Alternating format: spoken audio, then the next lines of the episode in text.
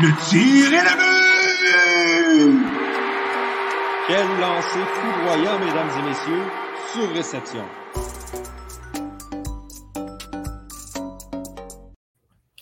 Bonsoir tout le monde et bienvenue à un épisode de Sur Réception en prolongation. Euh, je me présente, je m'appelle Doual Ibrahim, puis aujourd'hui j'ai l'honneur de remplacer Thomas Lafont, qui d'habitude c'est lui qui anime euh, cette- cette- ce balado-là. Puis euh, je suis très content d'être avec vous ce soir, comme, euh, comme mes, mes collègues aussi. Puis euh, pour moi, euh, c'est un honneur de pouvoir euh, animer ma, mon premier euh, podcast euh, au Club École. Puis euh, évidemment, ce podcast-là, euh, le but, c'est de parler euh, du hockey à 100%, puis euh, de parler de l'INSA de hockey en général. Puis c'est ça, c'est ça qu'on va faire ce soir. Alors, euh, les boys, euh, finalement, euh, Nicolas qui bug, puis euh, Jacob, enfin, qui est là. Comment allez-vous? Ça va bien, toi? Bien, toi? Ça va, ça va. Écoute, euh, Jacob, euh, finalement, tu es présent, man. Tu étais où durant les quatre premiers épisodes? Ah, ouais, j'avais d'autres, euh, j'avais des empêchements du travail, mais je suis là, là, pour de bon. là, je devrais, je devrais rester pour les prochaines semaines. Écoute, je suis vraiment content, puis j'anticipe que les boys aussi sont vraiment contents de te voir. Là, en fait, pour expliquer aux, aux téléspectateurs, euh, Jacob a toujours été un membre du podcast, mais malheureusement, comme il l'a expliqué, euh, il ne pouvait pas être là durant les, les- les quatre premiers épisodes, puis il est là aujourd'hui. Alors, euh, sans plus tarder, on va parler euh, des, nombreux euh, sujets de l'INCA de hockey. D'abord, on va parler d'une équipe de notre province, les Canadiens de Montréal. Ben, comme vous le savez, Canadien de Montréal, cette saison, c'est une saison assez relativement difficile. je pourrais même dire assez catastrophique parce que, ben, Canadien de Montréal est officiellement depuis hier la pire équipe l'Institut de hockey. En effet, ils sont 32e sur 32.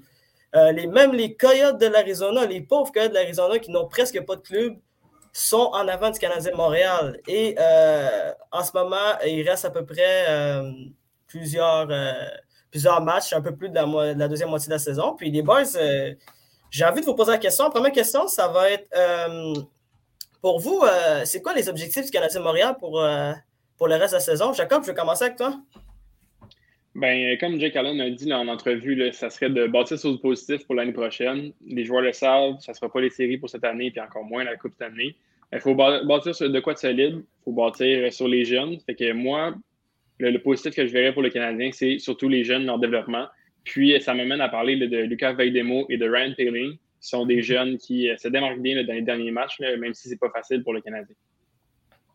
Ben écoute, c'est vrai, en même temps, tu apportes un bon point. Euh, Peut-être euh, laisser une chance à ces jeunes joueurs du Canadien de Montréal de jouer un peu plus et avoir un plus grand, de, plus grandes responsabilités. Puis c'est sûr qu'en ce moment, le Canadien n'a rien à perdre en, faisant, faisant ce move-là, là, c'est certain. Puis en, même temps, le Canadien, ils, iront nulle part, ils feront pas les séries, clairement. Puis euh, vous autres, euh, ou Nicolas, euh, vous en pensez quoi? Ben, pour elle, moi, personnellement, euh, l'objectif que le Canadien de Montréal, que je pense qu'il devrait avoir d'ici la fin de la saison, c'est de faire le ménage dans l'effectif, c'est d'échanger des vétérans pour aller chercher des choix de première ronde, deuxième ronde, troisième ronde, quatrième ronde. Tout ce qu'on peut aller chercher, il faut aller le chercher. Le Canadien, c'est pas une puissance, hein, 7 victoires en 35 matchs. Il gagne un match sur cinq, dans le fond. Mais il y a quand même des joueurs qui sont très convoités, euh, très convoités sur le marché, euh, sur le marché des joueurs, dont, dont Ben Sherratt, euh, qui va probablement rapporter plus que choix de première ronde. Il y a aussi Jake Allen qui est fortement en demande dans la ligue. Brendan Gallagher également, même si tu l'aimes pas vraiment, d'où euh, plusieurs équipes qui sont intéressées à ses euh, services. Euh, je pense que ça serait vraiment le temps pour le Canadien de faire un ménage. Puis les intouchables, je sais pas ce que vous en pensez, les gars, mais Mhm. pour vrai, Suzuki, c'est un intouchable. Je pense que c'est c'est un consensus. Euh, Ouais. Caulfield, c'est encore un intouchable pour moi.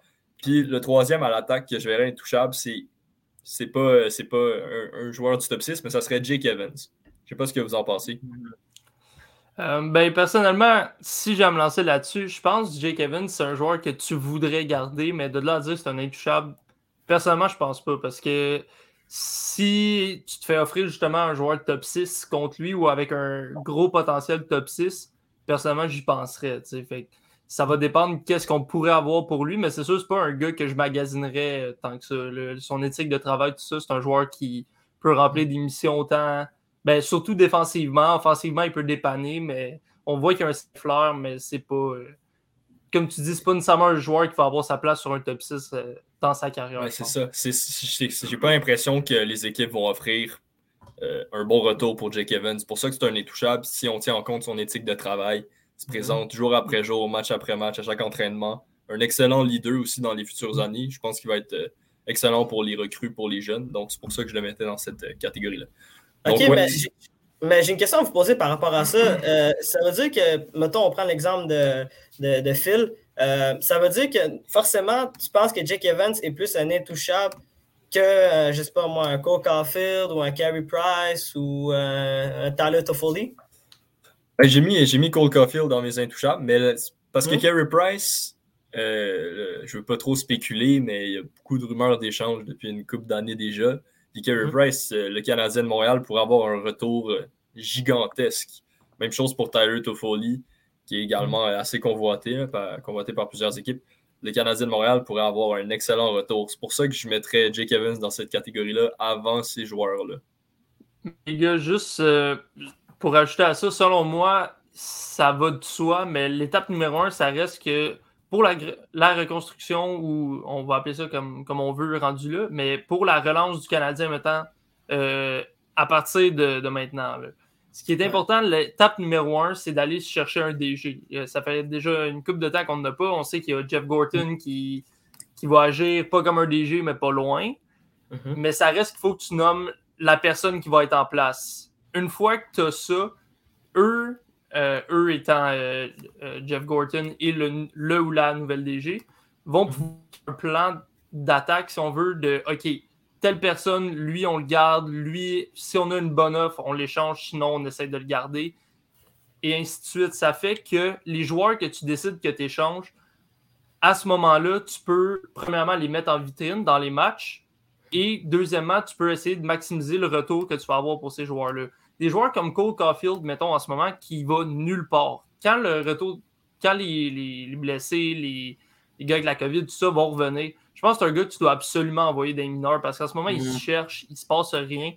Mhm. Puis, tu sais, quand on dit euh, bien utiliser les jeunes, les faire progresser, tout ça, il y en a certains que je pense que ça va passer par Montréal. Un gars comme Pezzetta, moi, c'est un gars que je garde à Montréal. Je veux voir qu'est-ce qu'il peut apporter dans l'alignement, même quand ça va pas bien. C'est un genre de gars que quand ça va pas bien, tu as besoin de l'énergie. Comme on a vu hier à Boston, même si ça n'a pas marché, le reste n'ont pas suivi. Lui, il y a eu. Moi, j'ai trouvé un bon match. Fait que tu as besoin de certains joueurs qui vont rester à Montréal pour prouver qu'est-ce qu'ils peuvent donner à Montréal. Des gars comme Cofield, que tu sais qu'éventuellement, si tu le développes bien, il va pouvoir être un marqueur de 20, peut-être 30 buts dans la Ligue nationale. Mais mm. lui, ça va passer par parce qu'il n'a pas de confiance en ce moment. Il joue pas bien, il joue pas nécessairement beaucoup non plus. Fait qu'il a besoin de grosses minutes à Laval dans une équipe et un environnement qui est gagnant plus qu'à Montréal. OK, mais moi, moi Nick, tu amènes vraiment un bon point euh, en parlant de, peut-être renvoyer Cole Café dans l'américaine. Puis moi, j'ai envie de vous amener vers, ce chemin-là. Je me demandais, euh, tu sais, ben, on se rappelle il y a quelques années quand les Maple Leafs de Toronto ont décidé d'abandonner complètement leur saison régulière et de mettre des joueurs comme William Nolander ou Zach Hammond dans la Ligue américaine au lieu de les faire monter pour euh, tanker et euh, aller chercher Austin Matthews, qui est premier choix total. Est-ce que vous pensez que le Canadien devrait faire la même chose pour euh, possiblement avoir le premier choix total au prochain repêchage? Ben, honnêtement, je pense pas. ils n'ont même pas besoin. Ils vont être, en bonne place, peu importe avec quel aliment ils jouent. Puis, tu sais, on n'a pas les joueurs pour faire ça. On a Caulfield qu'on pourrait envoyer dans les mineurs, mais à part de ça, on n'a pas tant de gros noms qu'on pourrait envoyer dans les mineurs et que ça profiterait à leur développement. On a des joueurs qui sont rendus C'est parce qu'un gars comme Suzuki, à moins que je me trompe, je pense qu'on peut encore l'envoyer dans les mineurs sans problème. Un gars comme Romanov, on peut l'envoyer dans les mineurs sans problème. Payling, euh, Pezzetta que j'ai parlé tantôt. Mais il faut se demander justement ça. Est-ce que ça va être bénéfique pour eux? Comme je disais, Cofield, je pense que oui.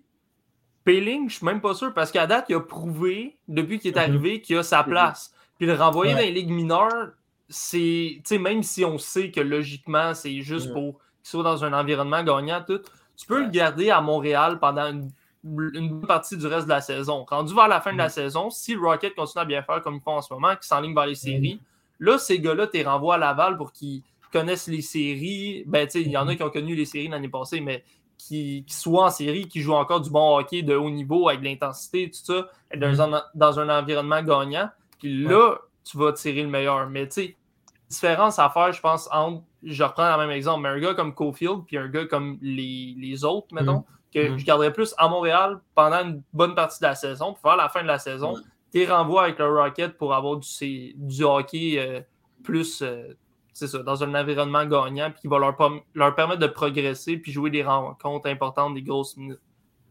Mais euh, aussi, euh, je me demandais, est-ce que vous pensez aussi que, euh, évidemment, on sait que Dominique Ducharme, depuis qu'il est arrivé à, à Montréal, depuis l'an dernier, à son régulière, c'est vraiment pas la force du Canadien de Montréal. Puis, mais grâce à ses séries éliminatoires de l'an passé, puis c'est des séries éliminatoires absolument extraordinaires. est-ce que vous pensez que Dominique Ducharme est l'homme de situation euh, malgré le début de saison absolument catastrophique de son club? Mais pour vrai, c'est comme c'est vraiment dur à dire en ce moment, j'ai l'impression. Le Canadien de Montréal a vraiment pas un effectif euh, puissant. C'est pas une puissance de la Ligue nationale, c'est pas une surprise. Euh, surtout en ce moment, ça fait un mois que le Canadien ne joue pas avec la moitié de son alignement normal. Même depuis le début de l'année, il manque Kerry Price chez Weber qui qui ne joue pas depuis le début de l'année non plus, qui reviendra peut-être pas. Je ne veux pas me lancer là-dedans.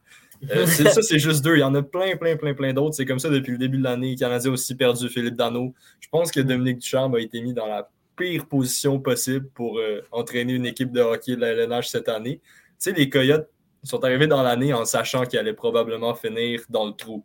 André Tourigny, il est là, il sait à quoi s'attendre, il sait que ça va pas être une saison facile. Mais là, le Canadien, on sort d'une finale de la Coupe Stanley, des joueurs blessés, des joueurs qui partent, mais on se dit quand même, OK, on devrait réussir à peut-être faire les séries, à gagner beaucoup de matchs. Puis là, tout le monde est blessé, il n'y a rien qui va. Puis honnêtement, Dominique Duchamp, c'est pas le seul problème. Je je pourrais pas vraiment dire que c'est l'homme de la situation en ce moment, honnêtement. Ben, c'est- dur. hein. En ce moment, euh, il est. peut- pas se défendre là, avec, avec, les, avec les deux dernières saisons régulières qu'il y a eu. Là. Euh, en ce moment, euh, les Canadiens en arrachent. euh, ils continuent à descendre, descendre, descendre. Puis, à, puis à un moment donné, euh, moi personnellement, je crois que les Canadiens ne peuvent, pas continuer à descendre, descendre, descendre. Puis euh, avoir l'idée que euh, Dominique Ducharme reste. Mettons, je sais pas, moi, irais à n'importe quel club, je suis sûr que le coach ne durera pas toute la saison malgré que, malgré que son club est poche. Mais ça, c'est mon opinion personnelle à la fin. donc. Et moi, là, ce que je trouve complètement touché, on va dire, là-dedans, là, puis Phil y en a parlé, c'est que à date, en saison régulière, Ducharme, il n'y a vraiment pas des bonnes stats, autant cette année que l'année passée. Puis cette année, c'est parce que il- c'est dur de lui jeter le blâme juste à lui. Les joueurs Ouais. jouent mal. Au- autant Mhm. ils pourraient avoir le meilleur système de jeu, les joueurs, pas d'intensité. Ça a l'air difficile. Comme on a parlé assez souvent, d'après moi, il y a des joueurs qui sont encore Mhm. blessés, qui n'ont pas eu le temps de se préparer depuis la saison dernière. Mais en même temps, tu te dis, il y a quand même une finale de la Coupe Stanley. Est-ce que c'était un high? Est-ce que c'était juste euh, une équipe Cendrillon? Mhm. À un certain point, peut-être, mais encore là, c'est quand même un entraîneur qui, a, à moins que je m'abuse, il me semble qu'il a gagné l'or avec Team Canada Junior. Oui. Oui. Oui, en Vraiment sûr 2018. que oui. Ouais, Championnat c'est du ça. monde Fait- euh, de- junior 2018. Mais vas-y, C'est continue. ça. Fait sais, en même temps, tu sais qu'à la base, il devrait être au moins un entraîneur décent, tu sais. Ouais. Donc, c'est ça. Est-ce que c'est la solution pour le Canadien? Je sais pas. Probablement qu'il va finir par payer à cause des insuccès en saison. Mais c'est c'est un dossier qui est pas mal plus dur que ce que certains partisans peuvent penser. Des fois, on voit les réseaux sociaux, les partisans qui sont juste comme dehors, regarde la saison qu'on a cette année, regarde la saison qu'on a eu après que Claude Julien a été mis à la porte l'année passée. Puis faut leur, faut leur donner raison à ce niveau-là. Mais encore là, comme j'ai dit, il a quand même amené une équipe de la Ligue nationale en finale de la Coupe Stanley, puis c'est vraiment pas rien. Ben oui, c'est sûr. Puis en même temps, euh, c'est c'est vraiment une saison à oublier pour le Canadien de Montréal. Euh, Jacob, est-ce que tu voulais rajouter quelque chose avant qu'on parle euh, de Ouais. M. Evan Kane? Ouais, ben Duchamp, là, je sais pas trop. Comme, comme vous avez tous dit, il n'y a pas vraiment l'effectif pour qu'on l'évalue de la bonne manière. Mais c'est à se demander si Duchamp, il est peut-être pas meilleur avec des jeunes. Il a toujours excellé dans le junior avec, euh, avec euh, des joueurs plus jeunes. C'est pas le même type d'enseignement. Dans Ligue nationale, tu n'es pas là pour apprendre comment jouer, tu es là pour livrer la marchandise. Puis, euh, c'est le genre d'entraîneur que j'aurais aimé voir passer par la Ligue américaine. J'aurais aimé voir son rôle entre les deux. Fait que je sais que là, c'est pas possible de le renvoyer dans la Ligue américaine comme un joueur. Il n'y a pas un contrat de ce type-là. Mais Ouais. c'est à se demander s'il est capable de bien gérer les jeunes. Puis on l'a vu quand il y a plein de jeunes qui sont arrivés avec le club. Il était capable de prendre son, style de jeu. Oui, ça n'a pas donné plus de victoires, mais il y avait des bons départs, puis c'était un peu plus structuré.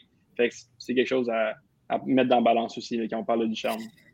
Ah, sur ce point, euh, bonne chance au prochain directeur général du Canadien Montréal parce que la tâche s'annonce très, très, très ardue. Puis, euh, les, boys, si je peux me permettre, c'est quoi, euh, vous pensez, le plan idéal en termes de reconstruction pour les Canadiens? Sur combien de temps ça devrait s'étendre?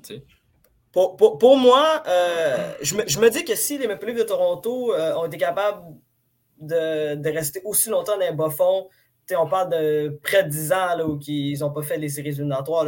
Puis en plus, on le sait, le Toronto, là, pour expliquer aux téléspectateurs euh, qui connaissent plus ou moins le hockey, je ne connais pas les connaissances de tout le monde, mais bref, je dis que les Maple Leafs de Toronto, c'est un aussi gros marché que les Canadiens de Montréal. C'est peut-être un petit peu en bas de justesse, mais c'est un aussi gros marché de hockey. Puis ils ont resté longtemps les bas. Puis là, en ce moment, malgré qu'ils ne gagnent pas des, des, rondes de séries éliminatoires depuis, euh, depuis 3-4 euh, ans, mais ils ont réussi à, monter la pente puis avoir une reconstruction. Donc, moi, moi, personnellement, je pense que 5 ans, ce serait idéal pour le Canadien de Montréal. Parce qu'ils ont, quand même, ils, ont quand même des, des jeunes. Ouais, si je peux euh, rajouter là-dessus, moi, au début, je pensais un petit peu comme toi, puis euh, j'ai écouté Guy Boucher parler de la situation, mhm. puis je suis assez d'accord avec lui. Ce qu'il disait, en gros, c'est que le Canadien, en ce moment, ils ont trop de gros contrats. Ils ont des contrats qui ne seront pas capables de bouger. Même s'ils décident de reconstruire le 10,5 millions à Carey Price pendant encore je ne sais pas combien d'années, c'est dur à prendre pour une équipe. C'est des équipes championnes qui vont vouloir avoir Price, puis Price va vouloir aller dans des équipes championnes. Mais c'est un mm-hmm. contrat qui est extrêmement difficile à bouger. Puis c'est la même chose pour un euh, Josh Anderson qui lui reste comme 5, 5 ans, je pense, après cette année. Mm. Euh, des Joe Drouin qui est à 5.5 pour qu'est-ce qu'il produit. Il n'y a pas beaucoup d'équipes qui vont être prêtes à payer cher pour ça. Un 6.5 pour Gallagher, il n'y a pas grand monde qui vont vouloir ça. Fait mm-hmm. En ce moment, avec les contrats qu'on a, puis on a tous des joueurs qui sous-performent. Fait que leur valeur est toute complètement là, euh, sur le plancher de qu'est-ce qu'elle pourrait être. On n'aura pas grand-chose pour des joueurs comme ça. Possiblement, tu sais. Donc, euh, c'est ça, chez le Canadien, il faut faire, vraiment attention pour pas partir en peur puis se dire en ce moment, il n'y a rien qui marche. Ça, ça reste que le gardien numéro un, la pierre angulaire de cette équipe-là, n'a pas joué un match encore cette année. Donc, veut, veut pas, il y a des gens qui décrivent ça, qu'on soit autant. Euh, on s'assied autant sur Price pour dire euh, faut qu'il nous amène quelque part, mais ça reste que c'est notre McDavid, c'est notre Crosby, c'est lui qui est supposé tirer l'équipe. Mm-hmm. Puis en ce moment, ben, on n'a pas là à Montréal. Fait que ça, ça va être difficile euh, pour l'équipe d'évaluer, mais je ne sais vraiment pas trop qu'est-ce qu'il pourrait faire parce que s'ils décident de vendre tous les joueurs, ben pas vendre, mais échanger tous les joueurs, on n'aura pas un retour assez grand. Puis comme on parle souvent des derniers temps, tu peux faire un gros, gros euh, rebuild, comme ils disent, mais si on regarde du côté de, de Buffalo, ouais. c'est pas fini. Là. Puis leur meilleur joueur, celui qu'ils ont réussi à aller chercher, il est rendu à Vegas. Ouais, mais c'est un peu différent la situation à Buffalo. Ils ont, vraiment mauvais, c'est des mauvaises directions, il y a eu des mauvaises idées. C'est un total fiasco à, à Buffalo. C'est sûr qu'à Montréal, euh, en tout cas, moi je l'espère, ça sera peut-être mieux. C'est ça, le problème, c'est qu'on pense que ça va être mieux. On espère que ça va être mieux, mais est-ce que ça va l'être? C'est ça la question. Mais, ça, peut pas être pire. Ça peut pas être pire. ça ouais, à Montréal, on ne peut pas se permettre un, un 5 ans de rebuild, je pense. Je pense que c'est impossible à cause du marché. Puis je pense pas qu'on a besoin d'un 5 ans non plus. Je pense qu'un 2 ans, 2, 3 ans, on a quand même des joueurs qui sont capables d'en donner plus. Puis il faut pas oublier que Weber est parti. Il faut, faut que, mm. donner le temps que le leadership se refasse dans, dans, la chambre aussi. C'est quand même un gros joueur. Weber et Price sont pas là. C'était deux meilleurs. C'est comme tu dis, les Pingouins, ils n'ont pas Crosby, ils n'ont pas Malkin. D'où va dire, ils sont quand même bons, là, mais je sais que c'est pas la même affaire. Mais ça revient quand même. c'est deux gros joueurs qui sont pas là, c'est deux pièces manquantes, puis une mm. tonne de blessés. Là. Je pense pas qu'on est si loin que ça. On n'est peut-être pas la meilleure équipe. On n'est vraiment pas milieu de classement non plus. On est dernier, il faut le savoir. Mais quand même, on n'est pas si loin que ça. On n'est pas un 5 ans, puis même plus. moi, ça, moi, ça me dérange un peu. On dit tout le temps ça. Puis là, genre, sur mon discours, ça va ressembler aux fans de hockey de salon qui chiolent pour chialer. Mais ça fait combien d'années que les Canadiens n'ont pas eu une équipe au début de la saison les gens se sont dit à l'unanimité Ah, c'est des c'est des contenders pour la Coupe Stanley. Ça fait Mhm. tellement longtemps. Je pense que pour une fois, depuis je sais pas combien de décennies, le Canadien devrait faire OK, fuck ça. Pardonnez-moi mon langage. Euh, on fait une reconstruction complète. On fait une reconstruction complète. On, on- on donne tous nos bons joueurs, mais j'exagère un peu, là, j'y vais vraiment dans, dans l'exagération. Puis on recommence à zéro, puis on prend le nombre d'années que ça prendra pour reconstruire. Ils savent qu'ils ont une fanbase qui est vraiment présente, qui va toujours être là, même si on finit dernier 58, il va toujours avoir des fans finis du Canadien. Le Centre Bell va quand même pouvoir vendre des billets, veut, veut pas. Mhm. Euh, donc je pense que ça serait.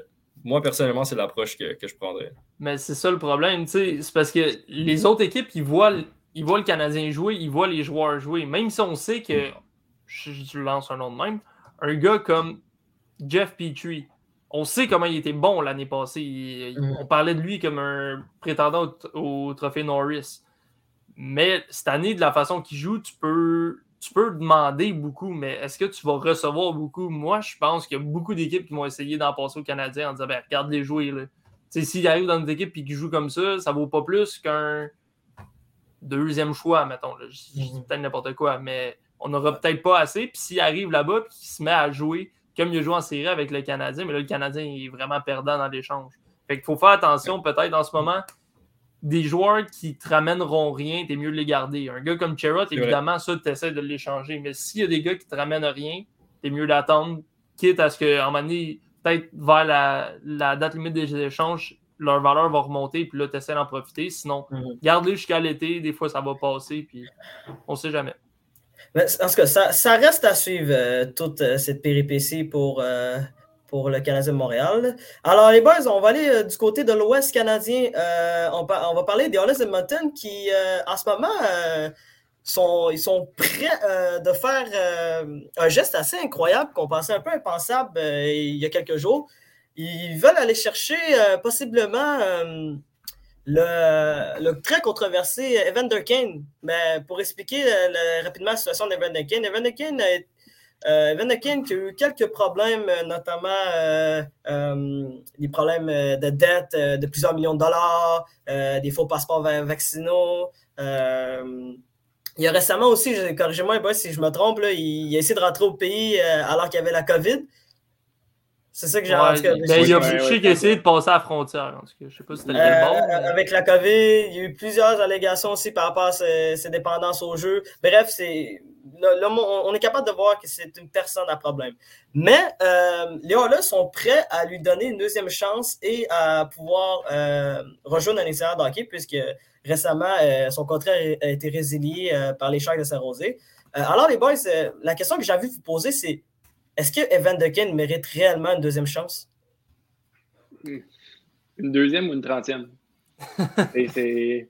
Ben, ça, c'est les ça- propos, c'est les propos Ouais. de Ken Harlan, ça. Non, c'est ça. Mais à un moment donné, ça a comme plus vraiment de bon sens. Il faut se demander la Ligue nationale aussi. C'est pas juste les Oilers. Il y a d'autres équipes là, qui étaient intéressées par ces, par ces services. Rendu là, pas que je comprends les Oilers, mais ça va tellement pas bien puis ils veulent sauver la saison qu'ils font n'importe quoi. Mais ça se demander de manière générale, est-ce qu'on laisse un gars de même dans la ligue? Est-ce qu'on sépare le hockey de la personne? Ça, c'est c'est un débat de société aussi. Là. Je sais pas ce que vous en pensez. Ben moi, ce que je peux rajouter là-dessus, c'est que niveau hockey, absolument. Evander Kane, c'est un joueur, euh, c'est pas un exceptionnel, mais c'est un très très bon joueur qui a amassé des très bonnes stats l'année passée. Ben, L'année passée, il a fini. Attends, je vais presser quelque chose. L'année passée, Ouais. il a fini meilleur marqueur des, des, des Sharks de Saint-Rosé. Mais vas-y, continue. Exactement. Mais là où ça devient un problème, autant pour les Orders que pour la Ligue, c'est que là, la Ligue a beaucoup de problèmes avec lui depuis plusieurs années. Il se fait barouetter d'une équipe à l'autre parce que ses coéquipiers sont tous plus capables de le sentir. Fait que tu te dis, c'est le genre de gars qui peut absolument détruire un vestiaire. Euh, je me rappelle avoir entendu beaucoup, beaucoup de, de rapports qui venaient, je pense, dans le temps qu'il jouait à Winnipeg, que ses coéquipiers étaient tous plus capables de lui. Et à San-Jose, si je me trompe pas, c'est pas mal la même chose qui est arrivé. Là. Puis pour une équipe qui est en difficulté, peut-être ça va être un électrochoc, comme peut-être ça, ça va complètement juste les enterrer, là, enterrer leur saison, puis ça va juste aller mal en pis jusqu'à la fin de l'année. Parce que, veut, veut pas, avec tout ce qu'il a fait, tous les problèmes qu'il a causés, il peut avoir de ses nouveaux coéquipiers à, à Edmonton qui seront pas d'accord avec la signature d'un gars comme ça. Aussi bon soit-il, c'est parce qu'à un moment donné, tu as besoin de représenter l'organisation à un certain point. Puis je pense qu'on peut tous se mettre d'accord pour dire que Vander Kane, la date, n'a jamais très bien représenté ni la Ligue, ni, euh, ses organisations, ni même le sport du hockey euh, en sens plus large. Mhm. Ben écoute, avant, que je laisse Phil euh, dire quelque chose, moi je pense, OK, on l'a vu l'année passée, Tony D'Angelo, Anthony D'Angelo l'année passée était aussi un gars à problème, le problème grave, le euh, racisme, euh, il se bat avec ses coéquipiers, euh, un gars vraiment presque autant problématique qu'Evan Kane. Puis les Hurricanes de Caroline lui ont donné une deuxième chance. Puis cette saison, en tout cas, offensivement, il se débrouille très, très bien en Caroline. Puis il y a une renaissance de Tony D'Angelo. Puis ils lui ont laissé une deuxième chance. Alors moi, je me dis peut-être je, je, connais, je connais pas de la personne, puis je connais pas euh, son historique et tout, à part qu'est-ce que j'entends euh, dans les médias. Mais moi, je me dis que peut-être qu'Evan de Kane, il mériterait une dernière petite chance. Une dernière petite. parce que tu sais, c'est quand même un excellent joueur de hockey. Mais je m'y connais pas assez, mais moi, je lui laisserais peut-être une deuxième chance. Mais tu sais, c'est ça. Tony D'Angelo, dans son cas, on pouvait vraiment parler d'une deuxième chance. Ben, je dis ça encore, il y avait déjà eu des polémiques dans le temps où il jouait quand, quand il était plus jeune. Mais ce qui a fait, on peut, on peut dire que c'est vraiment une deuxième chance dans la Ligue nationale. Il avait juste été dans une équipe, il a changé d'équipe. On dirait qu'il y a une leçon. Il n'y a, pas l'air d'avoir de problème du côté des Hurricanes euh, pour Tony D'Angelo pour l'instant. Mais Evander Kane, dans chaque équipe où il est passé, il y a eu des problèmes, il y a eu des gens qui parlaient de son attitude, qui avait une mauvaise attitude. Ça a commencé dès son plus jeune âge. Il avait 20 ans, il y avait déjà des rumeurs d'échange parce que euh, on n'aimait pas son attitude dans le temps il était avec les Trashers euh, Atlanta. Euh, là, ça continue à chaque équipe où il passe. Il fait des choses de plus en plus graves dans la dernière année. Je pense que, je pense que c'est sa pire année l'année passée, honnêtement, pour les frasques. Là.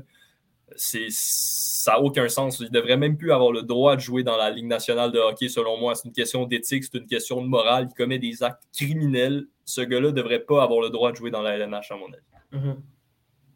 Ben, écoute, c'est quand même assez particulier. Mais en ce moment, à Edmonton, euh, même, même Connor McDavid souhaiterait jouer euh, avec Evan Kane. Mais Jacob, tu voulais dire quelque chose? Euh, euh oui, ben, j'ai deux points à rajouter, mais à quel point il faut avoir confiance dans son vestiaire pour amener un gars comme ça? À quel point il faut avoir confiance que tu as les leaders pour encadrer ce gars-là? Puis honnêtement, je connais pas, on n'est pas dans le vestiaire des Oilers, mais est-ce qu'ils ont vraiment les leaders pour ça? Surtout quand tu sais que les problèmes qu'il a causés dans d'autres équipes, là, il l'a fait à Winnipeg, à une place que des gars comme Blake Wheeler, que, à moins que je m'abuse, il me semble qu'il est reconnu quand même comme étant un assez bon leader. Puis, c'est une équipe quand même assez soudée, je pense, les, Jets. Mm-hmm. Mm-hmm. J'ai de la misère parce que, sincèrement, je sais que Connor McDavid, c'est le meilleur joueur sur la planète. Mm-hmm. Puis, je suis sûr que c'est un excellent coéquipier de ce qu'on n'a jamais vraiment entendu parler beaucoup de Connor McDavid euh, en mal. On va passer à un autre sujet là-dessus, par exemple, tout d'après. Mhm. Mais euh, je ne sais pas à quel point ça peut être un leader au point que si Evander Kane il se met à faire un peu n'importe quoi, qu'il peut se lever et dire Regarde, tu t'assois mon grand, ça finit là. C'est pas mhm. un, je pense pas a la présence d'un chez Weber à ce niveau-là pour garder un vestiaire ensemble. Donc, je sais pas ce que ça va donner parce que j'ai vraiment l'impression que cette histoire-là, ça va finir soit très très bien ou très très mal. Je pense pas qu'il va y avoir de, juste milieu. Là, parce que tu sais, quand on mm-hmm. faisait les comparaisons tantôt avec euh, D'Angelo, D'Angelo mm-hmm. était quand même un, bon bout d'un mineur. Il, il, est resté un certain temps, si je me rappelle mm-hmm. bien. Je sais plus si c'est une demi-saison complète ou quelque chose comme ça. Mais Evander Kane, c'est quoi, cinq matchs dans la Ligue américaine? Si je me rappelle bien. Evan Kane, c'est un, un, choix de première ronde très tôt, là, dans le top 10 de 2009. Là. Puis Evan Kane, c'est un joueur hyper attendu. Même chose avec Tony D'Angelo, mais Tony D'Angelo, était, à, ce que je sais, c'est qu'il a été repêché par la Tampa Bay à cause de ses problèmes qu'il a eu dans le junior. Il s'est fait échanger à, euh, au Coyote de l'Arizona, où à l'époque, je pense que c'était encore le Coyote de, de, Phoenix. Puis après ça, le Coyote de Phoenix l'ont échangé à New York, là où il a explosé. Et euh, là, maintenant, il joue en Caroline. Mais euh, pour Evan de Kane, c'est un joueur extrêmement talentueux, mais évidemment, c'est un, un, gars à problème. Puis, à mon avis, je pense que c'est un move désespéré des Oilers d'Edmonton. Mais euh, les boys, en parlant, on, va, on va continuer à parler des Oilers d'Edmonton.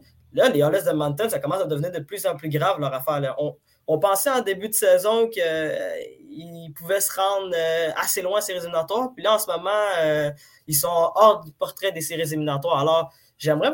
Puis aussi l'histoire, évidemment, de, de Dave Tippett qui, qui critique son, son, gardien, Miko Kaskinen, et que Miko Kaskinen répond à Dave Tippett aussi dans les médias. Alors, moi, ma question que la question que j'aimerais vous poser, boys, est-ce qu'il est temps pour les Oilers de Mountain de se séparer de Dave Tippett? Euh, ok, ben je peux y aller en premier. Écoute, pas encore, mais ils pourront pas glisser longtemps. Moi, c'est vraiment, vraiment la, la, façon que je le vois, là, parce que mm-hmm. c'est un entraîneur qui a quand même pas mal d'expérience. On peut lui laisser le bénéfice du doute encore un petit peu, mais la corde est vraiment, vraiment courte selon moi. Puis je pense pas que s'il y a trois autres défaites, mettons, là, dans les euh, cinq prochains matchs, je pense pas qu'il va, il va réussir à garder son poste personnellement. Mm-hmm. Mais en même temps aussi Ken Allen qui n'a pas, euh, pas vraiment eu des euh, ou a fait des moves extraordinaires durant, durant la saison morte de l'été passé, alors qu'il a signé Cody Cissé en contrat de 4 ans, il était chercher Duncan Keith qui a 38 ans. Euh, il est allé il a échangé euh, Tim Bay, il a laissé partir Adam Larson, Oscar Clefbaum qui est encore blessé. Bref, euh, il y a de nombreux trous qui existent encore chez Oilers d'Edmonton. Puis c'est ça que j'aimerais que vous m'en parliez davantage. C'était comme. Qu'est-ce qu'il Il manque quoi chez les Oilers d'Edmonton pour ben, atteindre un, statut supérieur? On, vient d'en parler. En tout cas, selon moi, les gars, vous répondrez après. Mm-hmm. Personnellement, c'est devant le but. devant le filet, là, il y a tu peux pas rentrer dans une saison avec Miko Kostkinen puis penser 30 loin. Là. Je suis désolé. Je l'ai vu regarder, euh, je vu garder les buts quand même plusieurs fois. Puis mm. ce gardien-là, il, il, inspire tellement pas confiance. Moi, quand je le regarde jouer, j'ai vraiment l'impression que chaque tir est dangereux, même si c'est un tir de la ligne rouge. Fait je comprends comment les Oilers qui ont déjà pas une défense extraordinaire peuvent mm. avoir de la, misère, de la misère à connaître du succès avec un gardien comme lui. Puis, tu sais, on dit souvent que l'attaque va t'amener loin en saison, mais c'est la défense qui va te gagner des championnats. Mm. Mais eux, ils ont tellement de problèmes et défensivement et euh, avec leur gardien qu'ils sont même pas capables de se rendre en série ou passer une première ronde, tout ça. Donc moi, je vois vraiment pas comment ça peut bien finir avec Nico Keskinen dans les buts. Ouais, mais je suis pas mal d'accord avec toi, Nick. Euh, surtout quand le deuxième gardien devant les buts, quand il n'est pas blessé, c'est Mike Smith. Ça laisse rien de bon à présager. Lui aussi qui laisse passer euh, pas mal de chandelles, on va dire ça comme ça. Mais pour vrai, c'est vraiment le jour de la marmotte à Edmonton. J'ai l'impression à chaque année, c'est la même chose. À chaque année, problème devant les buts. On se rappelle, avant c'était Cam Talbot. Il y a même eu Ben Scrivens qui était là. Même dans le temps, euh, pardonnez-moi, le gardien de but de Minnesota, Devin Dobnik quand il était à Edmonton, c'était absolument horrible. Finalement, il a pu s'épanouir ailleurs dans la LNH, mhm. heureusement pour lui. Mais ce qu'on remarque aussi à Edmonton, comme d'habitude, c'est un problème de diversité à l'attaque. C'est un peu moins pire cette année. Il y a des gars comme Zach Hyman euh, qui sont arrivés. Jesse Pouillou-Yarvi un peu éclos offensivement. Mais à la fin de la journée, si McDavid et Dry Sattel ne produisent pas, l'équipe ne produit pas. Puis quand ils vont être dans, dans, dans une mauvaise séquence, l'équipe va perdre. Puis, ajouter à ça le problème de gardien de but, problème de la défense qui, est très ordinaire. Ça fait ce que les Oilers vivent année après année. Une équipe correcte de saison régulière qui n'a aucune chance en série, malheureusement. Ouais, ben, je pense que c'est sûr qu'il y a un problème devant le filet. Les goalers, ça ne fait pas l'affaire. C'est deux goalers qui ont de la misère avec, les rebonds. C'est vraiment chancelant. Mais il manque aussi un autre bon défenseur qui est mobile. Je pense que mhm. les défenseurs qui ont, c'est des gros bonhommes. Ils ne se laissent pas passer, mais ouf, pour appuyer l'offensive, c'est pas facile oui, quand tu as un McDavid, Drexler sur la glace, c'est facile de rentrer dans la zone. Sinon, c'est vraiment plus difficile pour les Oilers, surtout que leur troisième, quatrième trio, ça descend en niveau de qualité et de talent à cause du salaire qui est accordé euh, aux deux All-Stars à l'attaque. Ben, en même temps, vas-y Nick, vas-y. Vas je dire, il vient, il vient là le problème parce que les Oilers, au, quand tu regardes leur équipe, ils n'ont pas assez de profondeur nulle part pour se dire on va sacrifier euh, même si de l'attaque, ils en ont beaucoup, mais faudrait que tu sacrifies quasiment un de tes deux joueurs vedettes pour te dire il y en a un qu'on laisse partir, puis on s'en va chercher un défenseur top qualité avec. Mais, c'est encore là, mais on va dire qu'ils laissent partir un dry cycle. Je pense vraiment pas qu'ils vont le faire. il y a plus mm-hmm. de chances, mettons, que ce soit un Paul URV, un, même un Jack Hyman. Euh, Zach Hyman. Désolé, ouais. Il d'arriver. Euh, ils peuvent laisser partir certaines pièces, mais encore là, ça va créer juste un problème encore plus flagrant en avant. Mhm. Puis l'attaque, c'est leur point fort. tu sais. Fait qu'on voit qu'il Ouais. y a vraiment trop de problèmes pour cette équipe-là pour qu'ils puissent connaître du succès à chaque année. On se dit, ah, McDavid, Dry Cycle, ils vont aller loin. Mais le problème est tellement criant parce que du moment que ces deux-là sont pas Ouais. dans une extrême bonne passe ou qu'ils sont pas sur la glace, tout simplement, cette équipe-là est vraiment dans le trouble à chaque fois.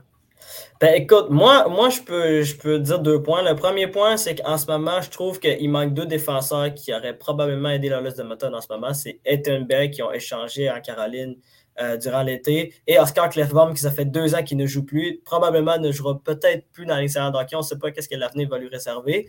Puis le deuxième problème, à mon avis, c'est évidemment c'est les gardiens de but. Je suis 100% d'accord avec vous. Euh, Miko, tu peux, pas- tu peux, pas- tu peux pas espérer te rendre loin en séries éliminatoires avec euh, un duo de gardiens de but qui est Mike Smith et Miko Koskinen. Miko Koskinen, c'est un gardien dans une bonne équipe. C'est peut-être un gardien numéro 3, même pas numéro 2. là, gardien numéro 3. là. Puis Mike Smith a 40 ans, les boys. Mike Smith a 40 ans. Sa carrière est probablement finie ou est proche d'être finie. Puis, euh, à mon avis, puis ça, je ne sais pas si vous êtes d'accord avec moi, peut-être que, peut-être que moi, je verrais un, un gardien comme Marc-André Fleury aller à Edmonton, mais il, manque de place dans la masse salariale des Oilers pour accueillir un contrat comme celui de Marc-André Fleury qui gagne encore plus de 7 millions par année. Je ne sais pas ce que vous en pensez? Je- je sais pas. Je, je sais pas si à quel point ça tenterait à Marc-André Fleury d'aller jouer à Edmonton. Mhm. Je sais que ça reste mieux que les Blackhawks dans le contexte actuel, mais j'imagine qu'il y aurait d'autres équipes euh, sur le sommet de sa liste, honnêtement. là. Surtout que c'est pas comme si la ville d'Edmonton c'était New York. Tu t'as pas des attractions, t'as pas une Mhm. vie nocturne exceptionnelle. C'est le froid de Et- Edmonton. Puis une équipe Ils ont, ils ont qui un très gros centre d'achat. Très gros centre d'achat. Ça, c'est tout à leur honneur. Yes. Mais bref, vas-y, continue. Ben, c'est ça, tu sais. Je pense pas que ça, ça arrive. Puis, tu sais, Fleury, là, ça va régler le problème devant les buts pour combien de temps? là? Deux ans? Fleury, il est vieux, il a 37 ans, si je ne me trompe pas. Il a presque pris sa retraite cet été. Ouais. Il a réfléchi vraiment euh, longtemps avant de se joindre aux Blackhawks. Je pense Ouais. que ça, ça serait juste une patch pour elle. C'est pas une solution à long terme qui est, qui est viable. Puis après ça, McDavid, Dreisaitl, qui sont jeunes encore, ils n'ont pas envie d'être bons deux ans puis de recommencer, euh, de, de recommencer à perdre puis nous de ne pas avoir de gardien de but dans l'équipe. Ah, euh, les boys, euh, il y a une excellente question d'un de mes grands amis, euh, Raphaël, que j'ai fait un shout-out, qui euh, il pose la question Price à Edmonton, y croyez-vous? Rapidement, là, avant que- avant qu'on parle d'un autre sujet. Là. Euh, moi, je suis en train de regarder parce que justement, je venais de voir sa question. J'ai été voir sur le, le bon vieux site Caprenly. Et présentement, les Oilers ont 1,7 million d'espace sur la masse salariale. Donc, Ouais. à moins qu'ils décident de bouger un gros contrat, je ne sais pas exactement qu'est-ce qu'ils pourraient donner aux Canadiens pour qu'ils acceptent de bouger Price, personnellement. Et avec le contrat, à moins que le Canadien garde la moitié du contrat, mais là, le, le prix pour acquérir Price à moitié prix serait exorbitant. Et je vois vraiment pas ça arriver euh, avec les Oilers parce que euh, vous direz ce que vous en pensez, les gars. Je pense que même si Price arrive dans cette équipe-là, il va évidemment augmenter le niveau de, de qualité de l'équipe, mais ça ne réglera pas tous les problèmes en défense. Euh, Il va quand même se faire Non, bombarder. Puis je, je suis quasiment prêt à dire que en santé, je pense pas que les Oilers ont une meilleure défensive que le Canadien. Donc, je pense pas que ça va vraiment mieux finir. euh, Ben, tu parles de défensif de, de l'année passée, c'est ça, le défensif qui a- de séries éliminatoires de 2021. là. C'est de ce défensif-là que tu parles? Euh, en général, je te dirais. Depuis, depuis deux ans, euh, le Canadien en santé cette année avec, euh, Ouais, en des santé, joueurs oui, qui perf- ouais. avec des joueurs Mhm. qui performent au sommet de leur capacité, comme on a vu l'année passée, je pense pas qu'ils sont meilleurs que le Canadien. Ben, D'accord. comme quand on parlait tantôt de Fleury, là, oui, ça serait potentiellement une cible pour les Oilers. Peut-être que ça tenterait, là, ça dépend de lui. Mais je pense que Fleury, c'est le genre de gardien qui a besoin d'une bonne défensive devant lui. C'est un très bon gardien, mais je trouve que c'est quelqu'un qui a besoin d'une bonne, une bonne défensive, puis les Oilers n'ont pas, ils ne peuvent pas lui offrir ça. Donc, pour moi, ça ne serait pas un match parfait. là.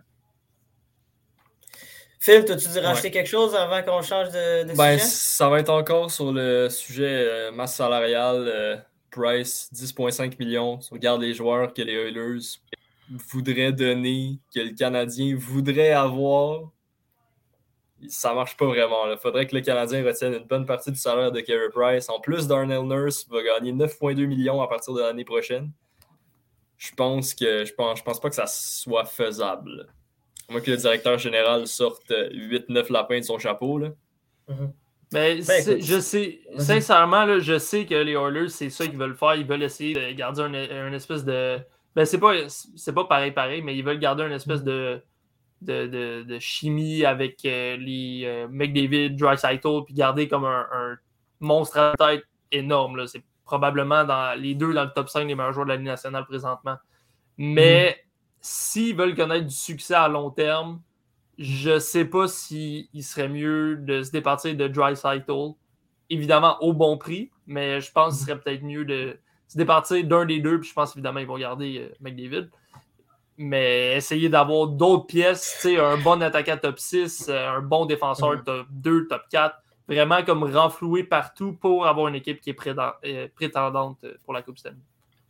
Ça s'annonce très intéressant euh, la deuxième moitié de saison des Oilers Mountain. Puis euh, on verra euh, qu'est-ce qui se passe pour la bande à Connor McDavid. Là, allons en, Pennsylvanie. On, va aller à Philadelphie. Puis comme il est écrit en bas, on va parler des récents propos de Bobby Clark, ancienne gloire des Flyers de Philadelphie, capitaine. Il a remporté deux Coupes Stanley durant les années 70 à l'époque des Broad Street Bullies. Puis je l'ai peut-être mal dit, mais c'est pas grave. Bref. Mais c'est ça qu'il a récemment dit que lors du repêchage euh, de la Ligue de hockey de 2017, euh, il a dit que tous les dépisteurs, euh, ben en fait, tout le monde à Philadelphie voulait que les Flyers repêchent Cal McCarr au deuxième rang, sauf Ron Extar, qui était directeur général de Philadelphie à cette époque-là, qui lui a décidé de repêcher Nolan Patrick au deuxième choix. Et euh, j'ai envie de vous poser la question est-ce que les propos de, de, Bobby Clark, de Bobby Clark sont justifiés? Ben, Je peux y aller en premier. Euh, non, je trouve pas qu'ils sont justifiés. Ça aurait pu être vraiment géré à l'interne, tout simplement. Puis de dire ça quelques années après, surtout quand on parle de repêchage, des trucs qui sont vraiment incertains, ça dépend du développement du joueur, sa vie personnelle, je trouve que c'est absolument inutile de dire ça. Peut-être que c'est pour détourner les, les, les, yeux sur la mauvaise, mauvaise saison des Flyers. C'est peut-être pour ça qu'il a dit ça. Mais je pense que c'est vraiment pas justifié de parler de ça quelques années plus tard. Puis surtout, si jamais il avait repêché au troisième rang et que Macar est sorti quatrième, corrigez-moi si je me trompe, OK, mm-hmm. j'aurais peut-être pu y croire. Mais au deuxième rang, sur toutes les listes, c'était pas mal Patrick. Je sais qu'il avait des blessures, mais que Macker soit deuxième, j'ai de la misère à y croire. Quand on y repense maintenant, oui, ça serait logique, mais dans le temps, je pense pas. Puis même à ça, c'est fait, c'est fait. Pourquoi en, en reparler? Surtout euh, que euh, Patrick était premier pendant un bon bout de cette saison-là, si je me rappelle bien. Mm-hmm. C'était lui et, Shear qui étaient comme les deux premiers sûrs. Donc, mm-hmm. c'est parce qu'en même temps, on n'est pas derrière les, portes, les portes closes euh, des Flyers. Peut-être c'est vrai, ça, ça se peut que ça soit vrai. Mais comme tu as dit, Jack, je pense que c'est le genre d'affaire que tu te parles à l'interne puis tu essaies de voir. Parce que là, c'est sûr, en même temps, euh, Patrick qui est plus avec les Flyers. Donc, c'est un mhm. peu plus facile que de dire ça maintenant. Mais c'est un peu jeter la pierre aussi à, à Extol puis dire en ce moment, tout va mal, c'est de sa faute. Moi, je trouve que c'est un peu chercher des excuses euh, de la façon que c'est mhm. sorti c'est un peu se laver les mains sur le dos de Extol. Mais même si c'est vrai, là, c'est. Je, pour vrai, je, je comprends pas. Il l'a vraiment, vraiment pitché en dessous du bus. Là. C'est pas quelque chose qui est nécessaire, honnêtement. Puis là, euh, il a pas juste parlé de ça aussi, il a également parlé qu'il avait reproché à Extol d'avoir échangé euh, Braden Shen contre deux choix de première ronde. Ça, juste qu'il dise ça, ça me donne peut-être un soupçon que c'est peut-être vrai ce qu'il dit. Parce que sinon, pourquoi il dirait cette information-là? C'est une information que Mais... garde confidentielle parce qu'aujourd'hui, on le sait, Braden Shen contre deux choix de première ronde, c'est un excellent échange pour les Flyers de Philadelphie. Mm-hmm. Donc, s'il dit ça, ça me fait douter. Hein. Peut-être qu'il avait raison, mais même à ça, tout le monde voyait Nolan Patrick deuxième ou même premier. Ouais, ben écoute, c'est sûr. Puis en même temps, euh, moi, moi, moi, je vois quelques raisons derrière, euh, derrière ce propos-là. Premièrement, je crois que peut-être puis qu'est-ce que Jacob a dit? Peut-être que Bobby Clark essaie de détourner les regards euh, de, vers Philadelphie parce que les Flyers de Philadelphie, en ce moment, ils ont vraiment, eux aussi, ont vraiment beaucoup de misère depuis le début de la saison. Là. Puis aussi le fait que je trouve ça assez étrange qu'ils reprochent euh, à Ron Extall euh, les, les, nombreux, des, ben, qu'ils reprochent à Ron Extall des nombreux déboires des Flyers, alors que Ron Extall, c'est lui qui a bâti le club de Philadelphie en ce moment, ou presque. Là. Les, les jeunes, surtout l'avenir, tu parlais de, de Braden Shen le premier choix, ça s'est avéré que c'était. Euh, comment il s'appelle, le premier choix euh, Il, a marqué 20 buts. Ouais, c'est ça, Joel Farabee. Ouais, Morgan Frost et Joel Farabee, deux excellents jeunes. Euh, aussi. Il y a c'était lui. Euh, Provorov, c'était lui. Bref, vous voyez où que, vous voyez où que je m'en vais. Là? Mm Ron Extall a vraiment bâti l'avenir des Flyers de Philadelphie. Là. Puis moi, je trouve que c'est la faute, c'est plus envers Claude Fletcher, qui est euh, le nouveau directeur général des Flyers depuis 2019, que lui a vraiment fait des. Euh, vraiment pris des décisions douteuses. Euh, le contrat de Kevin Hayes, l'échange de Ristolainen, même l'échange de Ryan Ellis qui est blessé depuis le début de la saison. bref, moi je trouve que les propos n'étaient pas nécessaires et je trouve ça assez relativement étrange qu'il ressort ça quatre ans plus tard, presque cinq ans plus tard. Parce que, tu sais, c'est comme, pourquoi tu dis ça maintenant? moi, j'ai de la misère avec ces propos-là, franchement. Là. Ben, en même temps, comme j'avais mentionné un peu, tu sais, là, Nolan Patrick vient de partir de, de Philadelphie. Là, je dis vient, mais euh, euh, pendant la saison morte. Mm-hmm. Fait que tu dis pas ça euh, pendant que le gars est en ton nation, tu dis on n'aurait jamais dû le drafter, tout ça, tu sais. Mais ça reste que comme tu dis, si ça allait bien, on n'en entendrait pas parler. Donc, euh, mm. c'est un petit peu une gestion de crise en ce moment qui, qui est faite comme ça va à Philadelphie, puis on essaye de, de mettre les yeux ailleurs pour pas trop regarder qu'est-ce qui se passe en ce moment. C'est pas glorieux. Ouais, puis en même temps, euh, Philadelphie en ce moment sont vraiment, vraiment, vraiment dans l'eau chaude. Puis en plus, ils ont, ils ont, une ils ont un bel effectif là, sur papier. Là, normalement, c'est sûr que Carter fait pas, il, ne fait pas les arrêts. puis euh, puis l'attaque euh, l'attaque ne va pas super bien. malgré que Cam Atkinson se débrouille relativement bien. Farby moins, moins d'éclats l'année passée, puis Sean Couturier puis Giroud qui sont un peu blessés, là, ils ont eu la COVID récemment, les deux, là, sûrement. mais, bref, c'est vraiment des propos étranges, je trouve, de, de, de, la part de Barbie Clark. Est-ce que vous voulez rajouter quelque chose d'autre avant qu'on euh, euh, change de sujet? Sujet là, personnellement, moi, ça veut. Oui, je pense, je pense Ok, c'est Ok, c'est good. Alors, euh, je vais parler. Euh, là, on va parler, les boys, euh, de Boehm Barham, le jeune défenseur de la Manche Colorado, qui vient juste de quitter l'équipe il y a quelques jours. Puis, il parle, on parle vraiment d'une situation grave de son côté. comme on le sait, il y a une historique de blessures, de nombreuses commotions cérébrales, des post-commotions.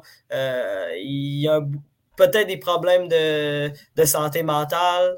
Euh, bref, c'est au point où que au point où que Boehm Barham aurait dit euh, durant l'été qu'il songeait à la retraite. Alors les boys, euh, la question c'est est-ce qu'on va revoir Boehm Barham cette saison? aucune idée. Vas-y, Jack, vas-y. Ben, aucune idée si on va le revoir cette saison. Pour vrai, ça doit vraiment être tough. Tu as parlé de, problèmes de santé mentale. C'est sûr que quand tu es quand même un choix quatrième au total, tu as du talent, toute ta vie, tu as été dans le hockey, tu as été un des meilleurs, puis là, tu as des blessures, ça t'empêche de, faire ce que tu aimes dans la vie. Ça doit vraiment être rendu tough. J'espère qu'on va le revoir cette saison ou prochainement, parce que c'est vraiment un joueur que j'ai aimé voir dans les couleurs euh, du Canada, soit au championnat junior. Euh, c'est un défenseur que j'adore voir, euh, qui est quand même imposant, qui se déplace vraiment bien, dans le fond, le, moule parfait pour être défenseur en 2021. Je ne sais pas ce que l'avenir les réserve, mais j'espère qu'on va le revoir.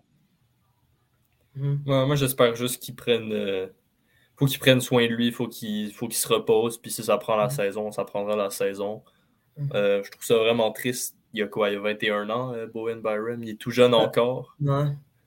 Je pense que c'est vraiment le moment où il doit, où il se doit de prendre une pause, sinon ça pourrait faire un effet boule de neige dévastateur. Si à 21 ans, il se sent déjà comme ça.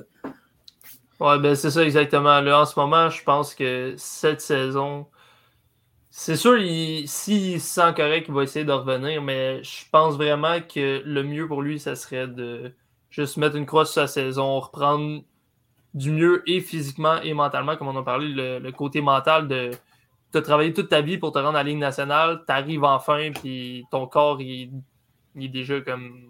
Il lance des messages que ça va pas bien, là, ça doit être assez mhm. dur sur le mental. Puis je pense vraiment que c'est ça. Lui devrait peut-être euh, mettre une croix sur sa saison, reprendre toute la fin de la saison, l'été, pour se refaire une santé, essayer de voir si c'est possible de revenir. Mais évidemment, c'est une situation qui est vraiment difficile, autant pour. Euh, évidemment, c'est sûr c'est difficile pour l'organisation qui perd un excellent joueur, un, très bon jeune joueur. Mais au-delà de ça, c'est la santé du joueur qui passe en premier. Puis mhm. pour quelqu'un de cet âge-là qui, a déjà beaucoup de problèmes, puis, on parle d'une blessure à la tête, pas une blessure à une hanche. ça peut être mhm. assez dévastateur pour euh, même la vie en général. Ben, c'est ça, c'est vraiment, vraiment malheureux l'histoire de Bohem Barron. Pour vrai, c'est un, choix de, de, première ronde en 2019. Le mec, euh, je pense qu'il a 20 ans ou 21 ans maximum. Là. Puis c'est un défenseur d'avenir.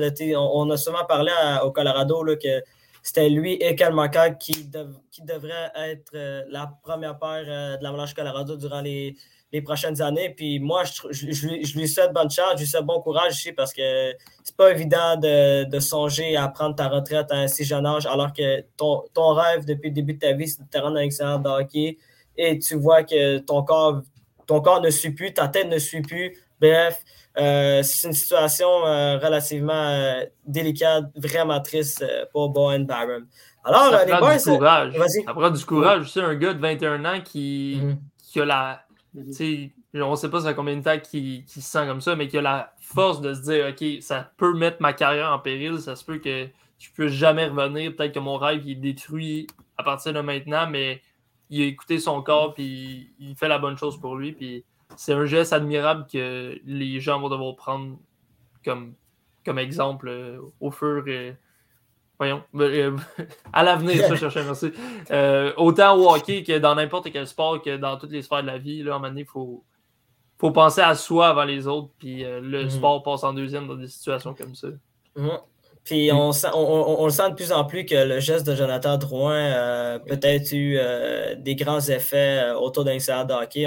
il y a également eu Carey Price, puis Robin Leonard. Robin Leonard, puis on peut en nommer d'autres joueurs là, qui, ont, qui, ont, passé par, euh, par le même chemin. Puis c'est des joueurs. Vraiment faire cette action-là, ça demande beaucoup, beaucoup, beaucoup de courage. Puis moi, je lui lève, je lui lève mon chapeau. Là. Moi, je ne sais même pas si j'aurais fait la même chose que lui. Hum, puis c'est sûr que c'est vraiment. Euh, c'est vraiment ça va être vraiment bénéfique pour la Ligue nationale à l'avenir. Je pense tous les joueurs qui ont le courage de prendre ces décisions-là, ça encourage les autres euh, qui ont qui, qui, sont pas dans des super passes, qui ont aussi des problèmes de santé mentale à parler puis à se reposer. Je pense vraiment que ça s'en va dans, dans, une bonne direction pour la LNH là, depuis justement que Jonathan Drouin, Jonathan Drouin euh, a fait son annonce euh, qu'il prenait une pause du hockey. Donc je pense que c'est important. Euh, je pense c'est important que les joueurs en parlent de plus en plus puis que ça soit mm-hmm. déstigmatisé. Ouais. Ben, les boys, euh, pour euh, conclure euh, cet épisode, ce cinquième épisode de, ce réception en prolongation, pour expliquer aux téléspectateurs, on a décidé aujourd'hui, en fait, on a vraiment décidé aujourd'hui que d'habitude, qu'est-ce qu'on faisait, c'était on prenait une équipe qu'on on prenait une équipe pour la semaine et on décidait de, de, les suivre durant toute cette semaine. il y a 3, 4, 5 matchs. Bref, vous voyez que je m'en vais. Puis, ah, mais on a, décidé de changer un peu euh, ben, cette, formule-là. Puis on a décidé, au, lieu de, de, choisir une équipe, on a décidé de choisir un match. Alors, on va avoir quatre matchs à suivre, euh, un chacun. Puis, euh, moi, je vais commencer tout de suite, les boys, si ça ne vous dérange pas.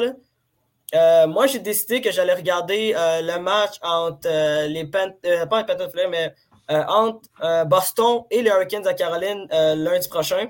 lundi prochain ou mardi prochain? Ouais, c'est je viens de checker. Mardi prochain à Boston. C'est deux équipes euh, euh, qui se battent pour les séries éliminatoires. Évidemment, il y a Caroline qui sont au sommet euh, de, la, section métropolitaine, puis il y a Boston qui se bat en ce moment pour les équipes repêchées. donc, moi, je vais regarder ce match-là. je vais aller avec toi, Jacob. Tu vas, surveiller quel match? moi, je vais, regarder ça. Je vais regarder le calendrier, mais ça, va, ça risque mm-hmm. d'être un match du Kraken de Seattle. Hum, super cool. C'est une belle équipe. Euh, c'est une nouvelle équipe. Euh, c'est une équipe très intéressante. Puis j'appuie ton choix. Euh, Phil, toi, tu. moi, je, moi, je choisis un match de deux puissances de la LNH, dont l'équipe la plus excitante à regarder jouer par les temps qui courent. Je vais regarder le match entre l'Avalanche du Colorado et le Wild de Minnesota, mm-hmm. qui va se dérouler lundi à 15h, heure de l'Est. Donc, bien hâte de voir euh, si la machine offensive de l'Avalanche va se mettre en marche euh, contre le Wild. Puis toi, Nick, euh, tu vas regarder quel match? moi, je vais y aller avec le match des Islanders de New York contre les Capitals de Washington. Mm-hmm. en ce moment, cette année, Ovechkin est vraiment incroyable. Et je pense qu'il est probablement le.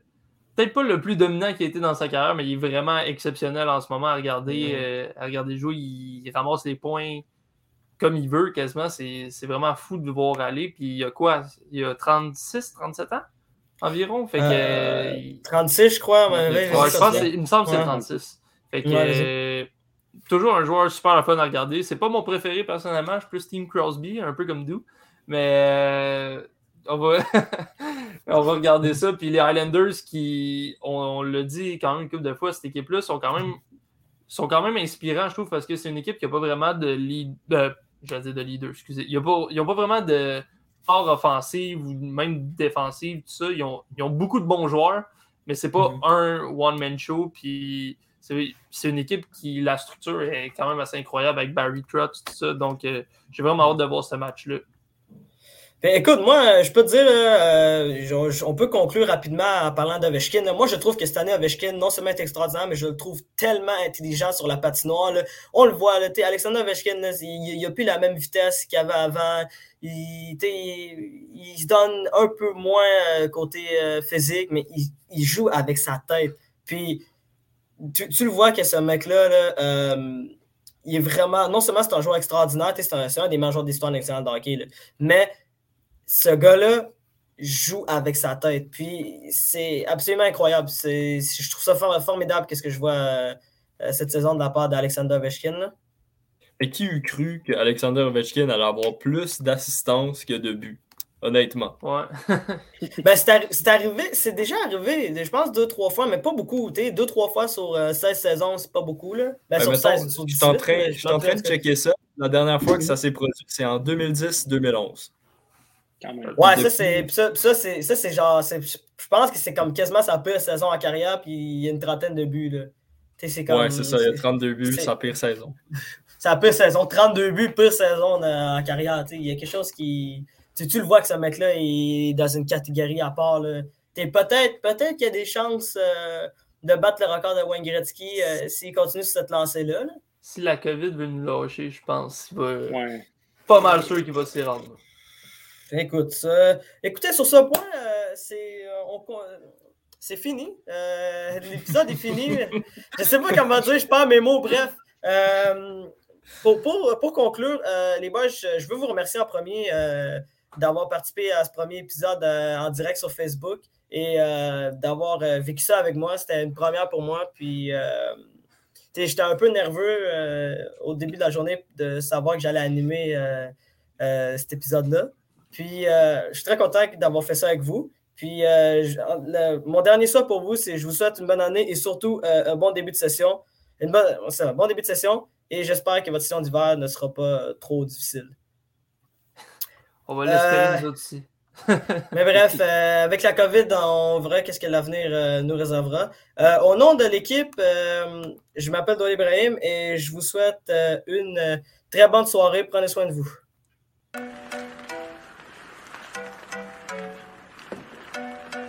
Le tir est la! Quel lancer foudroyant, mesdames et messieurs, sur réception.